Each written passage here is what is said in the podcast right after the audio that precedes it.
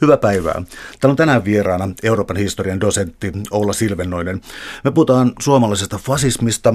Itse asiassa mä korjaan tässä heti suomalaisesta fasisteista oikeastaan, koska tässä voi lähteä yksilöimään. Tässä on käsillä kirja Suomalaiset fasistit, mustan sarastuksen airueet, jonka kirjoittaneet Oula Silvennoinen, joka on täällä tänään, Marko Tiikka ja Aapo Roselius. Ja tämä kirja on nyt poikkeus historiatutkimuksessa siinä, että tämä, tässä, tämä aihe on uusi. Eli fasismia ei ole tutkittu tällä tavalla kuin tässä kirjassa. Oikeastaan suomalaisessa historian tutkimuksessa ollenkaan, vaan siinä on ollut tällainen tietty vaikenemisen kulttuuri. Voisitko taustottaa tätä vaikenemisen kulttuuria? Minkä takia Suomessa ehkä erityisesti on niin hankala puhua fasisteista? Joo, no Suomessa tietysti se tärkein syy on, on toisen maailmansodan lopputulos ja se, minkälaiseen asemaan se Suomen jätti – eli Neuvostoliiton vaikutusvallan alaiseksi. Ja sitten toisaalta se tosiasia, että Suomessa ei tapahtunut sellaista poliittista puhdistusta kuin oikeastaan varmaan kaikissa muissa Itä-Euroopan maissa. Eli ne ihmiset, jotka oli olleet suomalaista eliittiä ja, ja johtaneet Suomea ennen sotaa ja sodan aikana, niin ne pysyi asemissaan yhteiskunnassa myös sodan jälkeen. Sillä seurauksella, että osa heistä oli tietysti sitten myös olleet tekemisissä kovinkin läheisesti myös suomalaisen fasismin kanssa, mutta että, että näistä asioista ei kyllä sit sodan jälkeen enää kannattanut paljon huudella, eikä, eikä niitä myöskään haluttu käsitellä. Että tota, ne, jotka niin teki Suomessa, niin oli sit usein kommunisteja, ja tota, heidän syytöksensä oli helppo torjua myös niin kuin sitä kautta, että te sanotte noin, koska te olette kommunisteja, ja sitä myöten se asia, asia sitten – vaiettiin tai seliteltiin toisenlaiseksi. No sitten meillä tietysti fasismin tutkimus ylipäätänsä, sitähän meillä Suomessa kyllä on harrastettu hieman tempoilevasti, mutta jokaisella vuosikymmenellä on käytännössä ilmestynyt merkittäviä tutkimuksia, mutta ehkä koko kansainvälisen fasismin tutkimusta on vaivannut se, että hyvin pitkään jouduttiin kinastelemaan koko ilmiön olemuksesta ja yle, niin kuin tutkimukseen käyttämään tavattomasti aikaa sen fasismin määrittelemiseen, eikä siinä sitten oikein, oikein kunnollista yhteisymmärrystä löytynyt ennen kuin 1990-luvulla Neuvostoliiton romahtamisen jälkeen.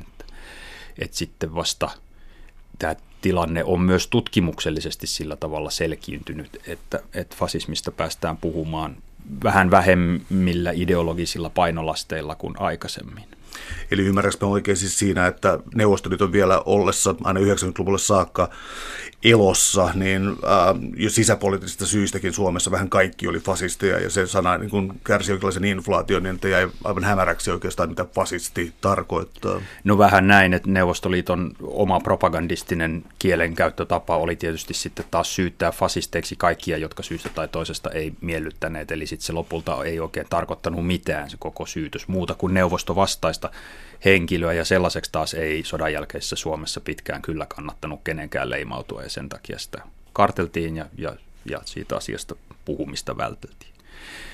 Jotkut historioitsijat tietysti on kyllä sitten kantaneet myös oman kortensa kekoon niin kuin suomalaisen fasismin vähättelemisessä ja sen selittämisessä joksikin aivan muuksi kuin mitä se itse asiassa oli. Että tota, että kyllä näitä meiltä löytyy, mutta kyllä meillä, meillä on 70-luvulta lähtien julkaistu ihan merkittäviä hyviä, hyviä tutkimuksia aiheesta. Mutta tämä on ensimmäinen kerta, kun, kun tota suomalaisen fasismin historia esitetään yhtenä kertomuksena, yhtenä historian kaarena.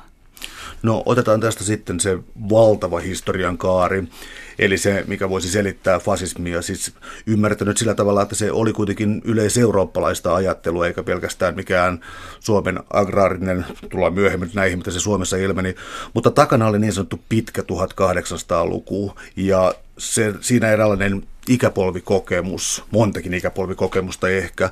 Ja nyt mä esitän tällaisen niin kuin hyvin haavoittoman kysymyksen, mutta tämä pitkä 1800-luku ja ää, aikalaisuuskokemus, suhtautuminen sotaan ja niin kuin fasismin synty. Eli lähdetäänkö tästä niin kuin yleiseurooppalaisesta aikalaiskokemuksesta, miten se alkoi hahmottua? Itse asiassa mennään vähän aikaisempaa vielä, mennään, mennään valistukseen ja Joo. sieltä, että miten se lähti sieltä eteenpäin. Joo, kyllä, kyllä tämä valistukseen täytyy, täytyy mennä sinne 1600-luvulle, 1700-luvulle, jolloin rupesi hahmottumaan eurooppalainen no sanotaan eurooppalaisen porvariston niin kuin oma, oma poliittinen asialista.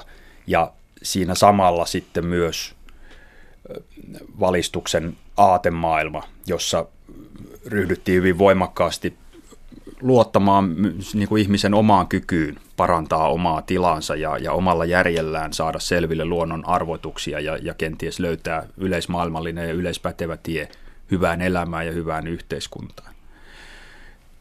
Tämä valistuksen, valistuksen ajattelijat sai vastaansa melkein välittömästi myös, myös vastaaväittäjiä, jotka käytännössä sanoi, että, että se ihmisen järki ei, se ei riitä yksin mihinkään, että se tarvitsee tuekseen tunteen ja uskon ja, ja sydämen ollakseen yhtään minkään arvoinen, että, että, että yksinään ihminen ei, ei kykene kuitenkaan näitä asioita, asioita selvittämään.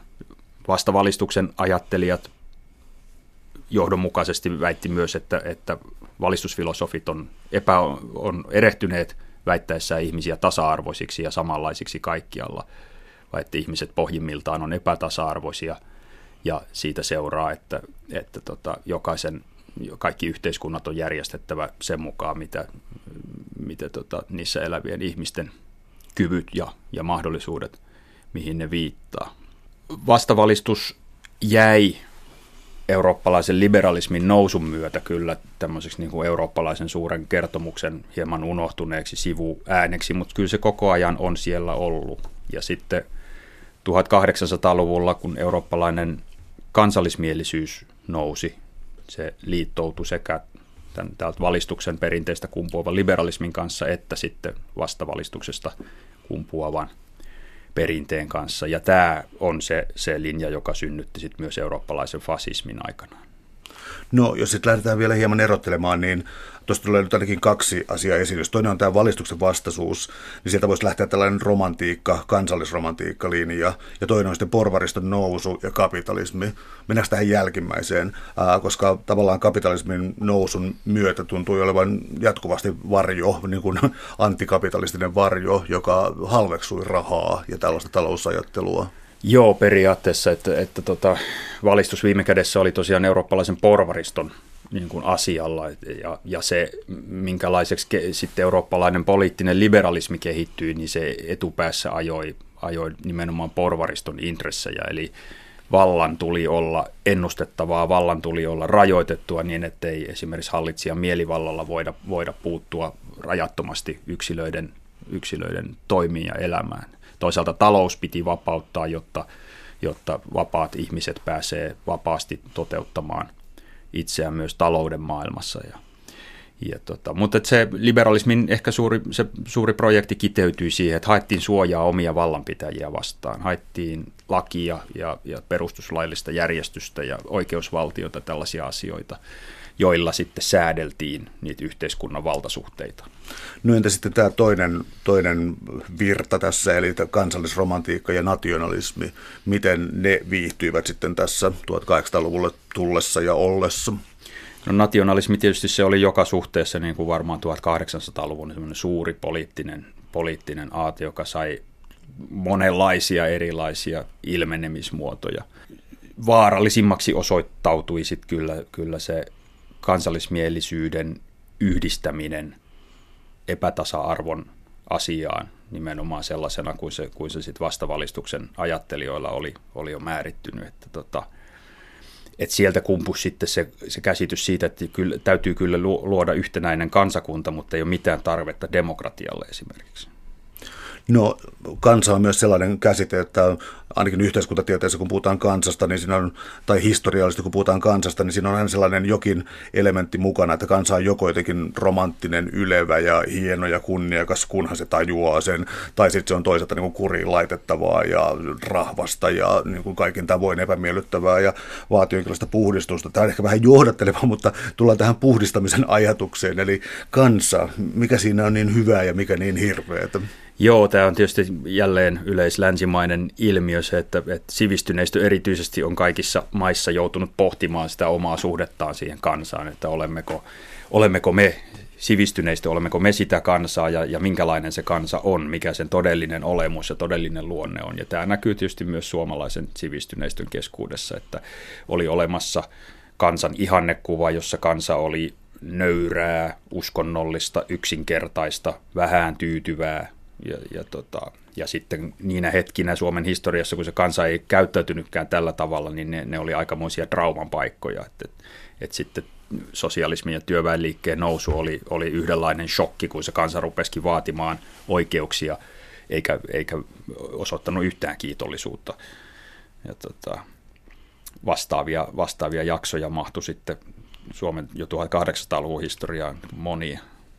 No sitten tämä kolmas elementti tässä vielä, eli sukupolvikokemus. Ajatus siitä, että Eurooppa on vanha ja väsynyt ja raihnainen, ja sitten toisaalta radikaalien omat kokemukset, eli minkälaista... Ähm, Tämä hankala antaa määritä, mutta minkälaista, minkälaista aikalaiskokemusta näistä traumoista syntyy?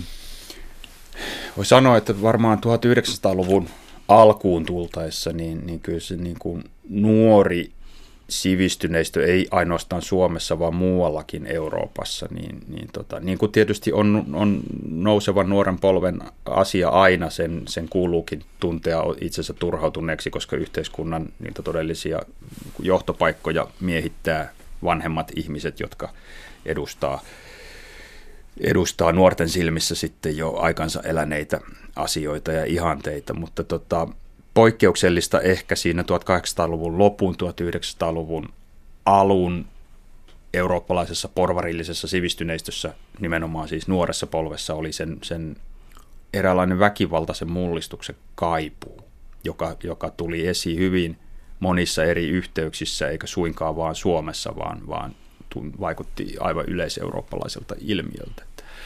Et suorastaan hinguttiin sellaista sotaa, joka puhdistaisi, joka, joka murskaisi sen vanhan yhteiskunnan rakenteet niin, että sinne raunioiden harjalle pääsisi sitten nousemaan tämä uusi sukupolvi ja, ja luomaan aivan uudenlaisen yhteiskunnan ja toisenlaisen maailman. Täällä on tänään siis vieraana Euroopan historian dosentti Oula Silvennoinen. Puhutaan suomalaisesta fasismista. Ähm, jatketaan suoraan tuosta tavallaan ähm, aikalaiskokemuksesta ja siitä väkivallan kaipuusta. Tuota kirjaa lukiessa tuli hyvin selkeäksi jotenkin sellainen ajatus, että äh, aikaa esimerkiksi ensimmäisen maailmansodan loppumisesta, Venäjän vallankumouksesta, sitä tota, eteenpäin. Äh, eli tämä rauhan tilanne tuntui olevan jonkinlainen poikkeustilanne, johon oli hankala tottua ja jota jollakin tavoin myös vähäteltiin. Oliko tämä sitten tällainen olennainen, mistä se lähti sitten ikään kuin liikkeeksi muotoutumaan tai erilaisiksi liikkeiksi? En tarkoita mitään yhtä yhtenäistä, mutta tästä kun se sitten lähti ikään kuin kumpuamaan.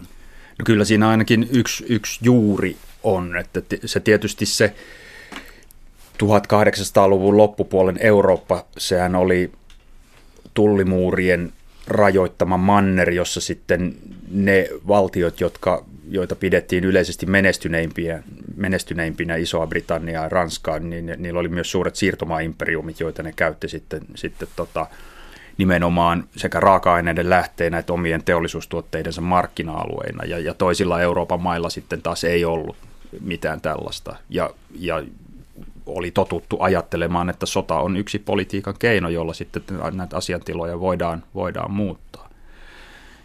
Ja tuota, täs, tähän taustaan sitten kasvaa se, se eurooppalainen sukupolvi, joka jo ennen ensimmäisen maailmansodan syttymistä niin, niin oli ehtinyt kaivata sitä sotaa ja, ja kuvitella, että siitä tulee jonkinnäköinen puhdistavan energian purkaus, että se, siellä huono veri vuodatetaan pois ja se, ne, jotka selviää siitä sodan niin kuin verisestä leikistä, niin ne, ne on käyneet läpi puhdistavan kokemuksen ja kohonneet niin kuin ihanteissaan ja aivan uudelle tasolle.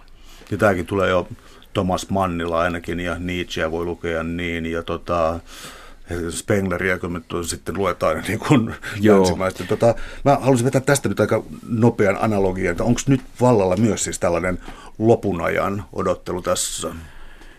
Nyt on ehdottomasti eletään kriisitunnelmissa taas, että se oma, oma yhteisö, oma kulttuuri, oma elämäntapa, niin, niin monet kokee, että se on jonkin jonkin eksistentiaalisen uhan alaisena, eli, eli se saattaa, ellei me tee mitään, se tuhoutuu pian ja täydellisesti. Tällainen, tällainen tunnelma varmasti osalla ihmisistä selvästi on siinä mielessä.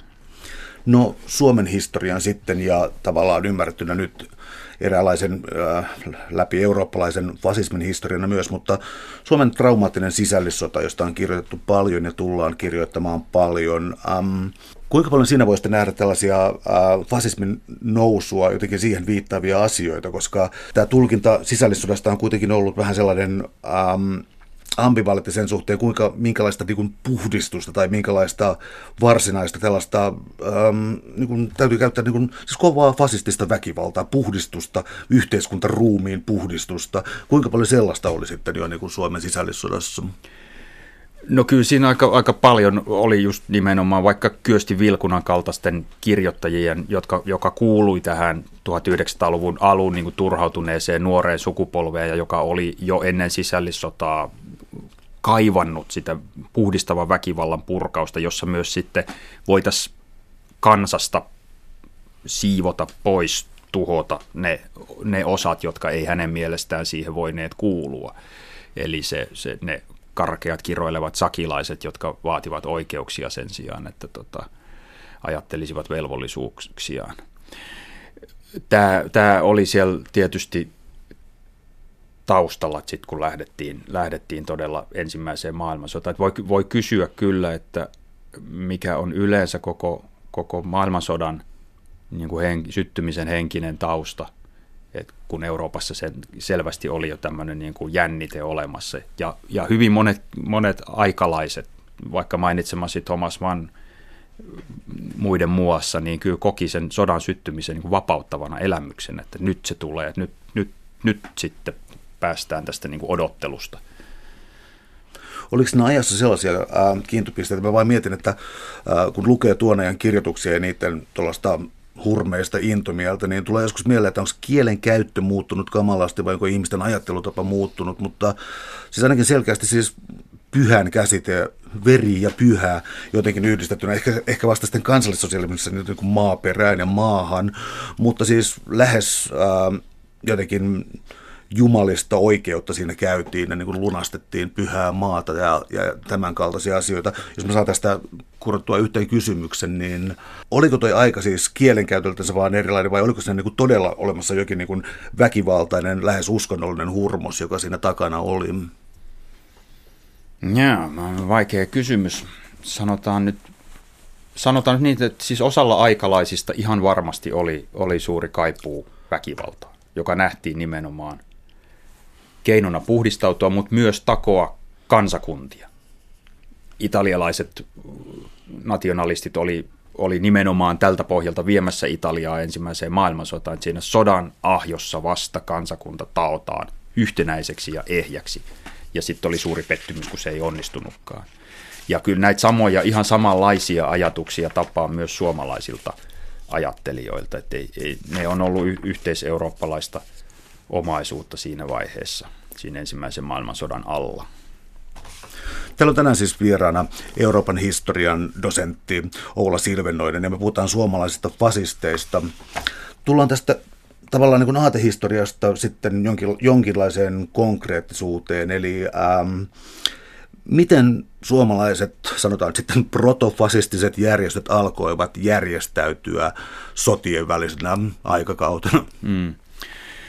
Suomessa ihan samalla tavalla kuin muuallakin Euroopassa, niin tämän niin fasististen järjestöjen fasismin nousun taustalla oli nimenomaan se maailmansodan kokemus, joka radikalisoi valtavat joukot nimenomaan nuoria miehiä, jotka olivat joutuneet sinne rintamalle ja, ja sitten palaamaan yhteiskuntiin, joista, joita monet piti hirmuisena pettymyksenä sit sodan jälkeen erityisesti Italiassa ja Saksassa näin kävi, mutta että, että esimerkkejä löytyy kaikista muistakin eurooppalaisista yhteiskunnista. Tämä oli se kärkijoukko ja ilman sitä sotakokemusta niin, niin on vaikea, vaikea nähdä sitten kuitenkaan, että, että fasismi olisi samalla tavalla lyönyt itseään sotien välisellä aikakaudella läpi. Suomessa tietysti, vaikka se ensimmäisen maailmansodan kokemus jäi niin kuin pintapuolisesti katsottuna ohueksi, että Suomessa, Suomen alueella ei taisteltu muuten kuin sisällissodan aikana, niin sit Suomessa oli kuitenkin iso joukko ihmisiä, jotka tavalla tai toisella oli käyneet sen, sen sodan läpi ihan samalla tavalla oikeastaan kuin muutkin eurooppalaiset.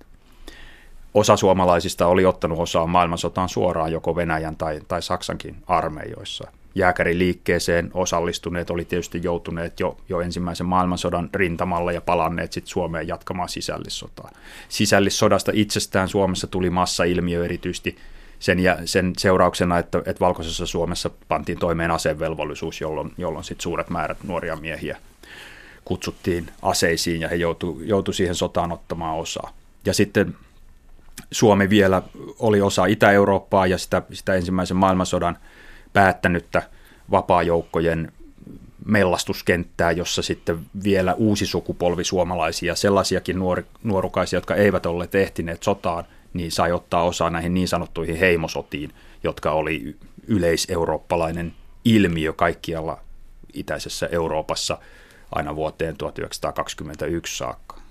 No oliko tässä akateeminen Karjala-seura ja tämän kaltaiset aatteet tuolla taustalla, eli Suomen sukuiset heimot ja muut. Äh, oliko se ikään kuin taustaa äh, fasismille vai oliko se jo fasismia? No ei se nyt sinänsä, mutta kyllä se taustaa totta kai oli, että AKS, jos mikä, niin, niin kiteytti tietysti tämän ajatuksen suomalaisesta Suur-Suomesta, joka sulkee sisäänsä sitten kaikki Suomen heimoiset ja asetti sen, niin sen luomisen niin kuin korkeimmaksi tavoitteekseen. Ja tämä oli tietysti täysin sinänsä niin kuin eurooppalaisille nationalismeille täysin tyypillinen haavekuva, että meidän valtiomme on suljettava piiriinsä kaikki, kaikki kansakuntamme jäsenet ja kaikki sen osat. Ja, ja se oli tietysti selvää, ei tunnu aikalaisia kauheasti häirinneen, mutta oli silti selvää, että eihän näitä voinut toteuttaa kuin korkeintaan yhden kerrallaan, että ne oli toisensa poissulkevia haaveita kun tullaan sitten tota 20-luvulle ja ruvetaan sitten jäljittämään ikään kuin suomalaisten fasististen liikkeiden nousua, niin ähm, onko tämä niin agraari-ilmiö vai onko tämä jälleen niin kuin sodan sukupolven pettymys? Koska mieleen tulee jo niin kuin agraarifasismi, että oliko se jotenkin sidottuna nimenomaan Suomen ähm, agraariyhteiskuntaan tai sellaiseen, vai oliko se sidottu vielä tähän tyytymättömyyteen sisällissodan ikään kuin lopusta, tai sitä, että sitä ei saatettu loppuun? Joo, sanotaan, että kyllä ihan päällimmäisenä oli tietysti se, että, että osalle valkoisen armeijan joukoissa sisällissotaan osallistuneille, niin se sisällissodan lopputulos, eli Suomen tasavalta, oli karkea, karkea pettymys. Että se yhtenäisyys, jota vielä sodan aikana oli koettu, Valkoisen Suomen yhteinen rintama, se alkoi murtua välittömästi taistelutoimien päätyttyä oikeastaan, ja, ja hyvin pian, pian sit Suomesta tulikin erilaisten puoluekiistojen näyttämö heidän näkökulmastaan. Ja kaikki tämä heidän näkökulmastaan edelleen oli niin kuin sen suuren yhtenäisen kansakunnan arvolle kertakaikkiaan sopimatonta toimintaa. Että ei, ei me voida puolueina kiistellä jostain, jostain tota, maidon tuottajahinnoista, kun oikeasti meidän pitäisi marssia yhtenä rintamana toteuttamaan Suur Suomi, joka on ainoa niin Suomen, suomalaisen kansakunnan todellinen arvokas tehtävä. Tästä pettymyksestä kyllä – kyllä kumpusit nimenomaan se fasistisia liikkeitä leimannut yleinen demokratia vastaisuus. Se demokratia ja, ja puoluejärjestelmä ja parlamentarismi oli kaikki, ne ruvettiin näkemään vihollisina. Ja tässä mä teen taas nyt sitten tällaisen ää, aikahypyn, eli tämä kuulostaa nyt sitten taas pelattavan paljon tältä ajalta, jolloin etsitään nopeita ratkaisuja ohi puoluepolitiikan, jossa siis tavallaan niin kuin halveksutaan tietyllä tavalla asiantuntijoita ja, ja politiikan tekoa demokratialla on aina ollut vihollisensa, se on ihan selvää. Et, et, tota, se on hallitustapa, joka on usein turhauttava tietysti, koska asiat harvoin tapahtuu nopeasti ja, ja ne ratkaisut on harvoin sellaisia, että, että niihin kaikki olisi tyytyväisiä. Yleensä niihin kaikki on tyytymättömiä, joka on, lienee kuitenkin sitten yksi jollain tavalla hyvän ratkaisun tunnusmerkki. Mutta tota, tää, tää, tätä on joidenkin on vaikea ymmärtää ja, ja vaikea hyväksyä myös nykyään. Täällä on tänään siis vieraana Euroopan historian dosentti Ola Silvenoinen. Me puhutaan suomalaisista fasisteista. Siirrytään tästä nyt sitten vaikkapa Lapuan liikkeeseen. Tuossa yksi tällainen erottelu, mikä tuossa kirjassa tuli aika jännästi esiin, oli tietysti myös se, että punaiset oli aika pitkälti kaupungeissa. Ja sen sijaan tämä tota, fasistinen radikalismi tuntuu hirvittävän usein kytkeytyvän maaseutuun ja tällaiseen rehellisyyteen. Vähän kaksikkoinen kysymys, oliko tämä tyypillistä suomalaiselle fasismille? Ja mä kysynkin sen nyt ensimmäisenä. Oliko suomalainen fasismi agraariliike? No en mä kyllä sanoisi kuitenkaan, vaikka sillä tietysti sillä oli suurta kannatusta esimerkiksi maatalousvaltaisella Pohjanmaalla, jossa sitten myös niin kuin herännäisyyden poliittinen mobilisaatio osuu tähän samaan, samaan ajanjaksoon. Suomalainen fasismi oli kuitenkin, se oli jännällä tavalla kytköksissä työmarkkinapolitiikkaan, työmarkkinariitoihin 1920-luvulla ja siihen osaan, jota kommunistit sitten pääsi vuosikymmenen loppua kohden esittämään näissä erilaisissa työtaisteluissa, joka sitten taas radikalisoi entisestään niin kuin vastapuolen siten, että 20-luvun loppu on se suomalaisen fasismin organisaatioiden rakentamisen ja, ja liikekannallepanon aikaa, joka sitten näkyi heti seuraavan vuosikymmenen alkaessa Lapuan liikkeen kuumana kesänä 1930. Ja tästä esititkin jo kysymyksen itse, eli mitä tapahtui silloin? Niin, nämä vaiheethan on tietysti hyvin tunnettuja suomalaiselle historiankirjoitukselle, mutta että Lapualla järjestetystä kommunistinuorten haastejuhlasta tietysti alkoi tämmöinen liikehdintä, se oli eräänlainen lähtölaukaus, mutta tuo on ihan selvää, että valmiina oltiin oltu valkoisella puolella jo, jo aikaisemmin, että ei se, ei se tyhjästä syntynyt se Lapuan liikkeen organisoituminen. Et sit se hyvin nopeasti siinä vuoden 20, 1929 lopulla saatiin aikaan nämä järjestöt ensin, ensin Suomen lukko ja, ja sitten tota, varsinainen Lapuan liike.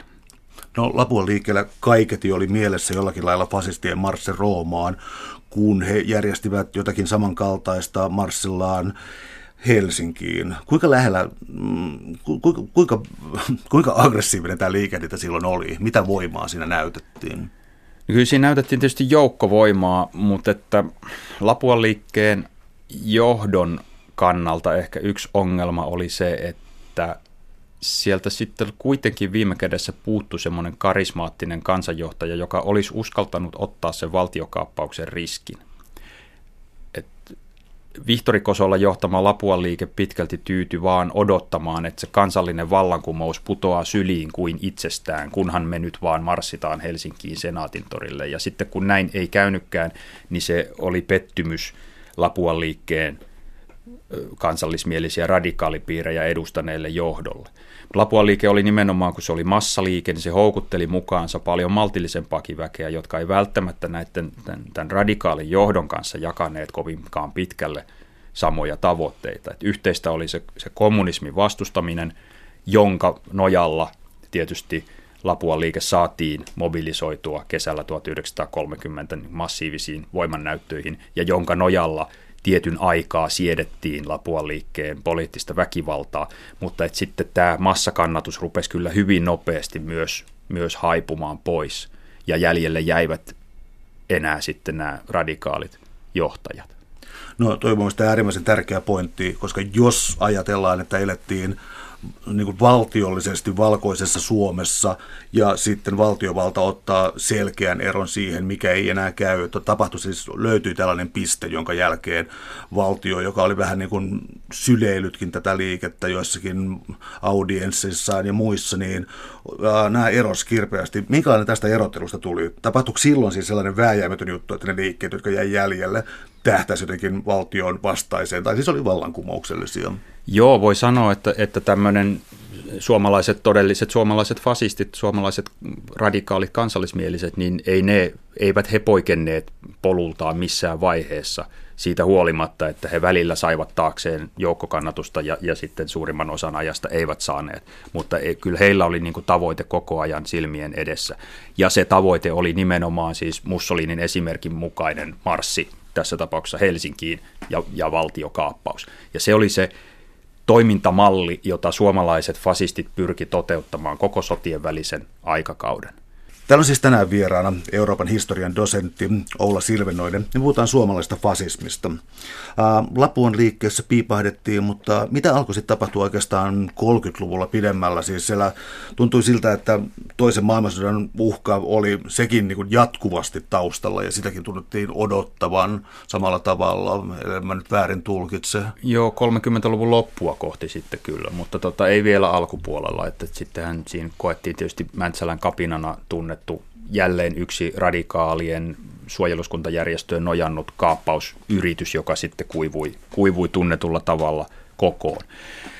30-luvulla myös sitten tämä fasistinen järjestökenttä sirpaloitui sillä tavalla, että, että, että ilmaantui hyvin paljon uusia yrittäjiä, vaikka sellaisia kuin Arvi Kalstan Suomen kansan järjestö ja, ja muita, muita tota, fasistisia organisaatioita. Samoin se oma itseymmärrys oli koko ajan liikkeessä, että kun se 20-luvun ajan se esikuva oli ollut Euroopan ainoa onnistunut fasistinen hallinto, oli Mussolinin Italia, niin Hitlerin valtaan nousu Saksassa vuonna 1933 lähes yhdellä iskulla teki suomalaisista fasisteista suomalaisia kansallissosialisteja. Ja se, se esikuva ruvettiin hakemaan sitten nimenomaan saksalaisesta kansallissosialismista. Suomeen syntyi valtava määrä erilaisia kansallissosialistisia järjestöjä. Uh, tuo nimi kansallissosialismi on tietysti värittynyt kamalasti, mutta samalla se on niin yllättävän avaava. Joten jälleen niin kysymys on siitä, että miten ähm, kansallissosialistisesta Saksasta tuli niin helposti tavallaan suomalaisenkin ideologian jonkinlainen osa. Ei sille, että se olisi siirrettävistä siellä, mutta että jotain muuta tällä kaltaista voisi tapahtua muissa maissa. Saksaan katsottiin tietysti, koska siellä oli, oli toteutettu onnistuneesti ja, ja käytännössä verettömästi parlamentaarista tietä niin kuin fasistinen valtiokaappaus. Ja että kyllä se teki niin kuin Hitleristä hyvin nopeasti sen, sen esikuvan, josta, josta haettiin mallia ja johon toivo kiinnitettiin. Fasismi ylipäänsä oli vallankumouksellinen liike ja, ja sen takia se oli lähtökohtaisesti jokaiselle konservatiiville niin kuin vieras asia. Eikä, eikä tota, vaikka fasismia usein nimitetään äärioikeistolaisuudeksi tai radikaaliksi oikeistolaisuudeksi, niin, niin sillä lopulta sillä varsinaisella aatemaailmalla oli aika vähän tekemistä perinteisen oikeistolaisuuden kanssa, jos ymmärretään oikeistolaisuus niin kuin vaikka pienen valtion ja, ja pienten, pienten valtion vastuiden ajamiseksi. Sen sijaan fasistiset hallinnot oikeastaan otti sosialismin haasteen vastaan sanomalla, että kyllä siis tämä sosialismiosa on tässä niin kuin ihan hyvää ja toteuttamiskelpoista ja näin pitääkin toimia, jotta kansakunnalla on sitten se arvoisensa koti. Mutta se, minkä he hylkäsivät, oli tietysti sosialistisen liikkeen internationalismi ja, ja luokkataistelun oppi, jotka eivät sopineet heidän käsityksensä harmonisesta yhteiskunnasta, joka pystyisi yhtenäisenä joukkona suuriin tekoihin. No mitä kauhukuvia siellä oli, koska siis uh, usein ajatellaan, siis, siis bolshevikit, juutalaiset, uh, niin kuin niiden maailmanlaajuinen salaliitto, tämä aina hupaisa vapaa muura, joka välillä unohtuu, mutta nyt on taas tullut mukaan välillä keskustelu. Uh, minkälaisia uhkakuvia täällä oli, joita sitten niin pyrittiin uh, puhdistamaan?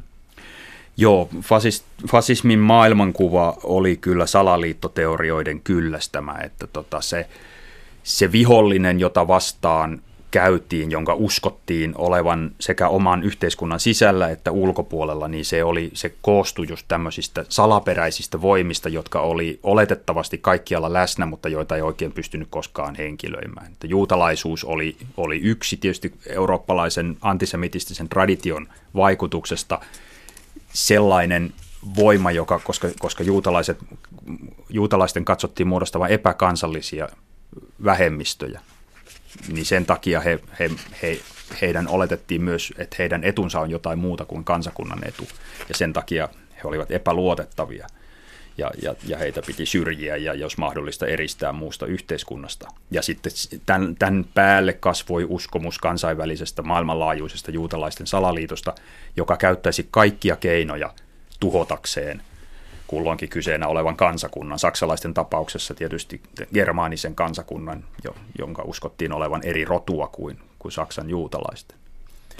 No entäs sitten, kun lähestytään talvisotaa, tunnelma alkoi varmaankin kiristyä ja suomalaistenkin asema joka ajateltiin olevan Saksassa jotenkin olennainen, ei ehkä ollutkaan niin kirkas kuin kuviteltiin.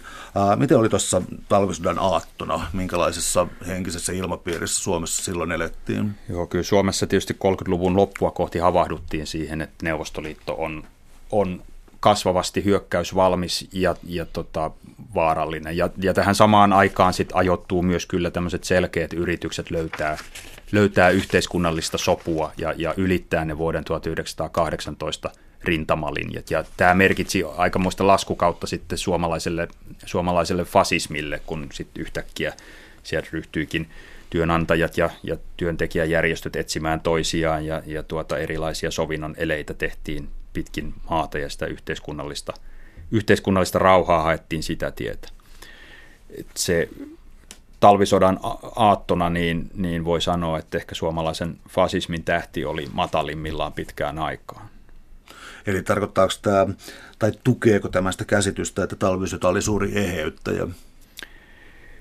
No kyllä se sillä tavalla tietysti hetkellisesti sitä oli, että, että kun se toi voimakkaan kokemuksen siitä, että oltiin oltu yhdessä puolustamassa niin omia, omaa yhteisöä, niin, niin totta kai se lisäsi myös ymmärrystä. Talvisotaan ajottu tammikuun kihlaus, eli työmarkkinajärjestöjen voimakas sovun etsintä.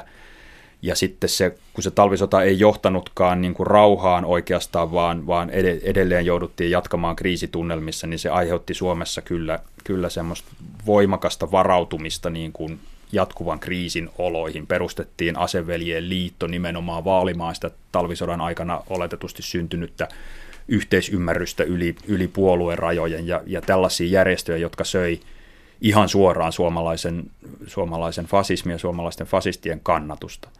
Mutta sitten, sitten tota, jännällä tavalla myös täällä fasistipiireissä niin katsottiin, että se talvisota oli eräänlainen riemuvoitto, että se oli todistanut, että kaikki se, mitä he olivat sanoneet Neuvostoliitosta ja kommunismista, oli ollut prikulleen totta, ja että se talvisodan kokemus oli tosiasiassa merkinnyt sitä kansallista uudesti syntymistä, jota oli kauan, kauan haettu ja toivottu.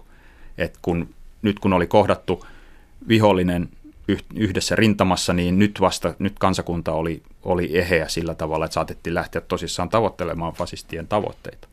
No, tässä on vielä sellainen yksi äh, alaluku tavallaan, että erilaiset rintama- ja veteraanijärjestöt on olennainen osa tässä siis jo sisällissodan kautta ja, ja tuota, mikä jatkui sitten myös sotavuosien yli. Että oli olemassa näitä erilaisia ikään kuin veteraanijärjestöjä jo tuolta sisällissodan ajoilta, joista toiset kallistui tähän, mihin sä mainitsit tällaiseen ää, ikään kuin yhteiseen kokemukseen, joka sitten antoi kuitenkin myös fasismille ikään kuin tilaa. Ja sitten toisaalta oli olemassa sitten ää, ikään kuin militarisoituja, tai siis suojeluskunnan ja niin kuin sitä kautta siis tulevia niin kuin yhä kärjekkäämpiä fasismia lähenteleviä muotoja. Eli mitä nämä niin kuin rintama-veteraanijärjestöt oikeastaan oli?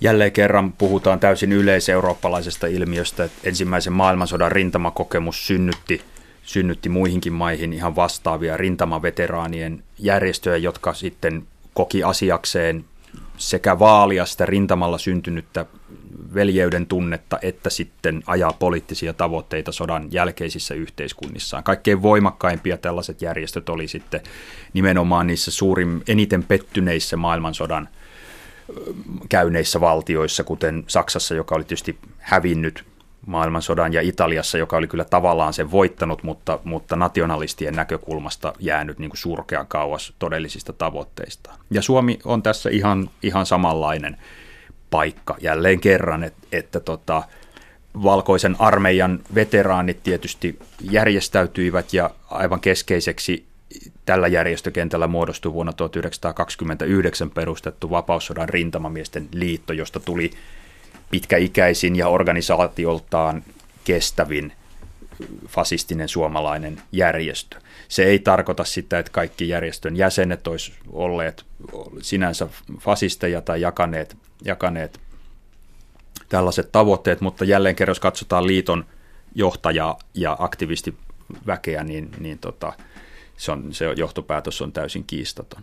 Vapaussodan rintamamiesten liitto käytännössä syntyi puolustamaan valkoisen armeijan ja valkoisten radikaalien käsitystä siitä, minkälainen Suomesta pitäisi tulla. Pysytellään tässä vähän aikaa, koska jos mä oikein kirjaa tulkitsin, niin tämä on vähän myös kirjoittamaton luku Suomen historiassa. Eli se tulee, tämä järjestön merkitys oli paljon suurempi kuin mitä suomalaisessa historiankirjoituksessa on totuttu ajattelemaan. Kertoisitko sitten vähän enemmän tästä liikkeestä? Joo, Vapaussodan rintamamiesten liitto on kyllä sinänsä jännittävä tapaus, että se, se oli valtakunnan laajuinen organisaatio, että se oli kyllä sotien välisellä aikakaudella hyvin näkyvä, mutta voisi melkein sanoa, että se on lähes kokonaan vaiettu sodan jälkeen ja Mauno Jokipiin kaltainen ammattihistorioitsija muun muassa on aktiivisesti jopa vähätellyt liiton, liiton luonnetta varmasti vastoin parempaa tietoa. Et se, on, se on merkillinen piirre, mutta se syy lienee varmaan juuri siinä, että tämä liitto kokosi piiriinsä kaikkein taipumattomimmat valkoiset aktivistit, joille sitten esimerkiksi talvisodan ajan nämä sovintoyritykset oli lopulta liikaa. Että Vapaussodan rintamamiesten liitto ei koskaan liittynyt Suomen aseveljien liittoon – koska ei koettu, että voitaisiin marssia yhdessä esimerkiksi sosiaalidemokraattisten veteraanien kanssa. Täällä on tänään siis vieraana Euroopan historian dosentti Oula Silvennoinen.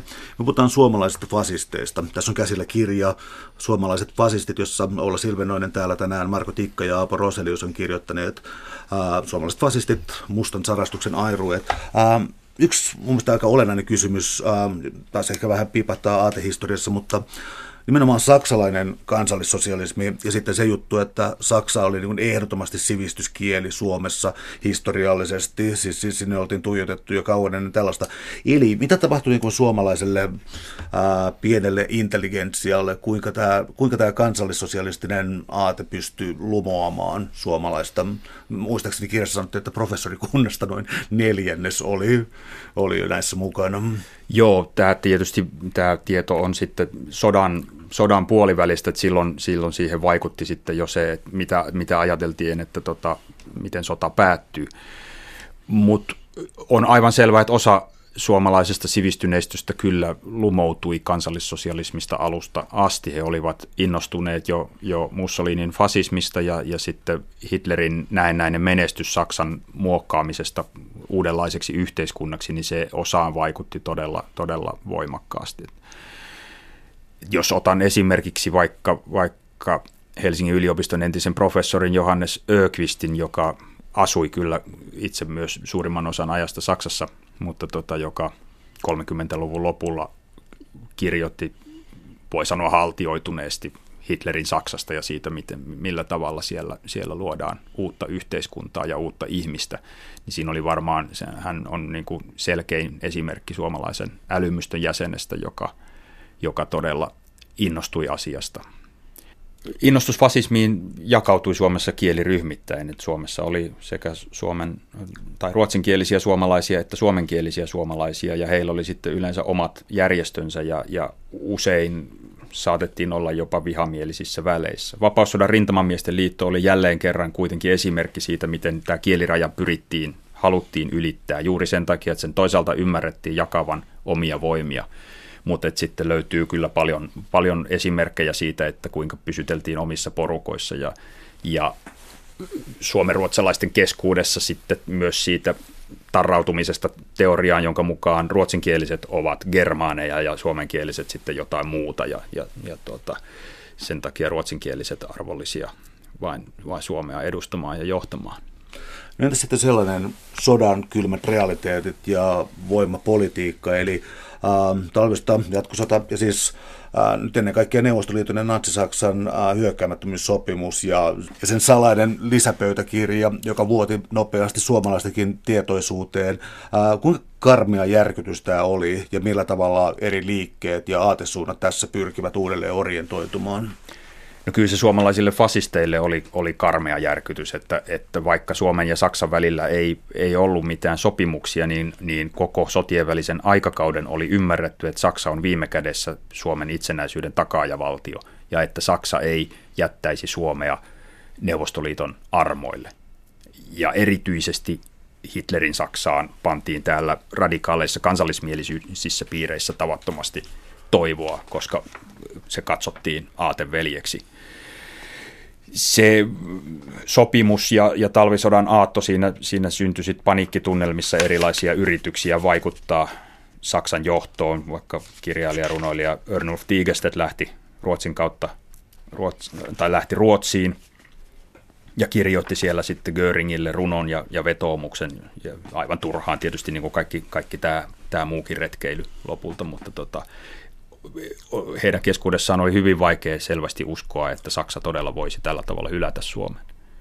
No mennään sitten ajassa jo eteenpäin tuonne vuosiin 44-45, eli ää, Saksan tappio nyt vaikutti jo täysin varmalta varmaankin, mutta oli vielä esimerkiksi jotakin S-subserien harjoittamaa ää, rekrytointitoimintaa ja tällaista ikään kuin vastarintaan pyrkivää, pyrkivää toimintaa. Mistä näissä oli kyse? Saksa ryhtyi siinä vuoden 1944 aikana, kun kävi selväksi, että joudutaan vetäytymään monilta aikaisemmin miehitetyiltä alueilta, niin ryhtyi johdonmukaisesti valmistelemaan tämmöistä jälkeen jäävää vastarintatoimintaa kaikissa ilmansuunnissa, josta, josta saksalaisjoukot vetäytyivät. Ja Suomi ei taaskaan ollut mikään poikkeus, vaan Suomea varten perustettiin sitten SSN alaisuuteen niin sanottu Vapaan Suomen liike, joka käynnisti sitten Suomessa uuden värväystoiminnan Waffen SSään, ja jolle luotiin sitten propagandaelin Vapaan Suomen radio Saksaan ja, ja tota, niin sanottu Vapaan Suomen avustusliitto, josta todennäköisesti olisi kehittynyt Suomen pakolaishallitus, jos, jos tuota noin, niin, tämä toiminta olisi saanut pitempään jatkua. Eli ryhdyttiin valmistautumaan siihen, että taistelua jatketaan Suomen alueella Saksan johdolla ja Saksan eduksi. No, kiirutetaan tässä sitten ähm, sodan loppuun ja välittömästi sodan jälkeiseen aikaan äh, valvontakomissioon, niin sanotut vaaran vuodet ja Tällähän tuli niin kuin aivan selkeäksi, että fasistiset järjestöt Suomessa on lopetettava. Ähm, taas kaksosainen kysymys. Mitä järjestöjä lopetettiin ja mitkä jäi vähän niin kuin piiloon? Joo, no tietysti kaikkein merkittävimpien lakkautettujen listalla oli suojeluskunnat ja Lotta Svär, joka, joka tota, on aiheuttanut sitten Suomessa monenlaista hämminkiä ja katkeruutta jälkeenpäin myös. Samoin lakkautettiin Vapaussodan rintamamiesten liitto ja se oli tietysti sitten huomattavasti vähemmän kyseenalainen lakkautuspäätös ainakin mitä fasismiin tulee, että sen selvästi sitä oli. Kysymyksessä oli tietysti Neuvostoliiton, Neuvostoliiton tarpeet ja Neuvostoliiton halu, että, että lakkautuslistalle nyt saattoi joutua sellaisiakin järjestöjä, joilla ei välttämättä ollut kauhean paljon tekemistä itse fasismin kanssa. Oleellista oli se, että oli jollain tavalla asennoitunut neuvosto- ja kommunismin vastaisesti. Mutta esimerkiksi SS-veteraanien veteraanijärjestö SS Aseveljet lakkautettiin. Se oli tietysti Vapaussodan rintamamiesten liiton jäsenjärjestö muutenkin, että se meni sitten siinä samassa. Vapaan Suomen liike rekrytoi Suomesta sitten sekä joukon nuoria miehiä SS-vapaaehtoiseksi, että sitten nimenomaan Vapaussodan rintamamiesten liiton parista kaikkein aatteellisesti sitoutuneimmat ja ehkä kaikkein epätoivoisemmatkin aktiivit järjestelemään tätä salaista toimintaa Suomessa. Osa siirtyi sitten sitten Saksaan ja osa jäi paikalleen Suomeen toimijakseen liikkeen Suomen organisaationa. Samalla liike organisoi sitten salaiset etappireitit Pohjalahden yli Ruotsiin, josta, jota kautta voitiin pitää yhteyttä Saksaan. No jos nyt hahmottelee sitten tuota sodan jälkeistä niin sanottuja vaaran vuosia vähän sen jälkeen, niin äh, siinä oli aika monen sekamelska siis tässä, että fasistiset järjestöt uh, uh, tota, lakkautettiin mikäli kyettiin, mutta sitten toisaalta tota, mm, kommunistit nousee hallitukseen, niin totta kai siis sotasyyllisyys oikeudenkäynti ja sitten nämä tuomioita, joita taas pidettiin vasemmalla aivan liian lyhyinä ja niin kuin naurettavina niin kuin jonkinlaisena rekvisiittana. Ja sitten samaan aikaan kuitenkin niin kuin historiakirjoituksessa on vankka kertomus tästä suomalaisesta ikään kuin sovituksesta ja tavallaan taas kerran yhtenäisestä kansasta, mutta aika repivältä toi, toisaalta vaikutti toi tuollaiset toiveet siitä ää, sotasyyllisyysoikeudenkäynti ja sen kaltaiset asiat siinä vaaran vuosina. Mä ehkä tiivistän sitä nyt tähän kommunismin uhkaan, joka siinä sitten nousee uudella tavalla. Joo. Repiväähän se, se toki olikin ja se on jättänyt jälkensä suomalaiseen keskusteluilmapiiriin ja, ja suomalaiseen historiaymmärrykseen ihan tähän päivään, päivään saakka. Et se ongelma tietysti vielä, lisäongelma oli se, että, että sodan päätyttyä Suomessa oli paljon asioita, joita ei kannattanut kyllä sanoa julkisesti eikä, eikä puhua niistä ääneen muuta kuin korkeintaan sitten luotetuissa piireissä ja se, se entisestään sitten mutkisti ja, ja väänsi kieroon sitä suomalaista mielenmaisemaa. No tullaan tästä kierrosta suomalaisesta mielenmaisemasta tähän päivään ja sitten sellaiseen asiaan, että ähm, Mä otan nyt ihan arkisia esimerkkejä. Uh, jos jotenkin suhtautuu kriittisesti jonkinlaiseen fasismiin, jota myös äärioikeistolaisuudeksi kyseenalaisesti kutsutaan, uh, niin tota, tulee jotakin siis uusi fasisti, uusi natsi, tulee erilaisia neo- ja postliikkeitä ja muita. Ja tota, onko nämä perusteltuja nämä neo, post, pälä, pälä etuliitteet, jotka ikään kuin erottavat tätä aikakautta niin valtavasti? No mun mielestä harvoin joo. Että kyllä tässä niin kuin enemmän näkyy se semmoinen käsitteellinen hämmennys, että ei oikein, oikein tiedetä, mistä puhutaan, jos puhutaan vaikka fasismista. Että tutkimuksessa kyllä että termiä fasismi käytetään, se on tietysti, sitä käytetään neutraalisti ja sen alle sopivat myös kaikki kansallissosialistiset liikkeet, niitä ei ole mitään tarvetta sinänsä erotella, erotella siitä fasismin muodosta, jonka, jonka sitten Mussolini ensimmäisenä teki, teki maailmanlaajuisesti tunnetuksi. Siellä on ne samat samat pelot, samat motivaatiot, samat toimintatavat, samankaltaiset tavoitteet näissä kaikissa liikkeissä ja sen takia ne on helppo määritellä toistensa sukulaisiksi. No Suomi lähti kuitenkin tässä näiden niin sanottujen vaaravuosien jälkeen sitten omalle linjalle, tarkoitan sitten YYA-Suomea ja sitten aivan erilaista poliittista retoriikkaa. Ja ähm, nyt siis sellainen niin kuin ehkä yleinen kysymys historiatutkimukseen, että on se, että Pitäisikö tätä historiaa nyt koko ajan kirjoitetaan uudestaan, hyvin mielenkiintoinen tiedä siitä, mutta äh, tämä YYA Suomi ja sitten tällainen äh, fasistinen ajattelu, niin löytyykö näille mitään, mä en oikein löydä sellaista kaikupohjaa, joka siellä toimisi. Suomalainen fasismi organisoitui kyllä uudelleen sotien jälkeisellä aikakaudella, mutta se on pitkälti sellainen prosessi, josta tutkimustietoa on hyvin vähän ja tota, se vaatii osakseen kyllä, kyllä uutta, uutta tutkimusta, jotta se prosessi paremmin ymmärrettäisiin. Selvää oli tietysti se, että ei voinut yksinkertaisesti marssia enää aivan niiden samojen tunnusten alla, eikä avoimesti pitää esillä samoja tavoitteita. Ja sitten tietysti myös ihmiset kyllä joskus kokemuksistaan jotain oppii, että kyllä mä luulen, että moni sotien välisen aikakauden fasistikin niin tota, hieman muokkasi politiikkaansa ihan, ihan oikeastikin sotien välisellä ajalla. Se, mikä niin kuin esimerkiksi nykyliikkeissä Euroopassa näyttää olevan trendinä on muun muassa se, että, että tämä tämmöinen aseellinen valtiokaappaus ei enää ole se toimintamalli, jota tavoitellaan, vaan periaatteessa pyritään parlamentaarista tietä vallanottoon ja sitten sen oman aseman betonoimiseen lainsäädännöllä sinänsä niin kuin moitteettoman laillisessa prosessissa. Niin kuin Natsi-Saksassakin. Niin kuin Natsi-Saksassakin, joo. Mutta tota, tällainen vielä sitten, niin kuin, tällainen miinakenttä, jossa täytyy olla aina vähän varovainen, koska äh, keskustelu on tällä hetkellä just kauhean kärjistynyttä, mutta äh, täytyy siis myös huomata täällä, että on näitä ääriliikkeitä, mutta on ihan selkeää, että siellä taustalla on myös niin kuin jonkinlainen äh, aatehistoria nyt. Sitten on myös selkeää, että on olemassa niin kuin suuri enemmistö, joka hyväksyy, hiljaisesti hyväksyy.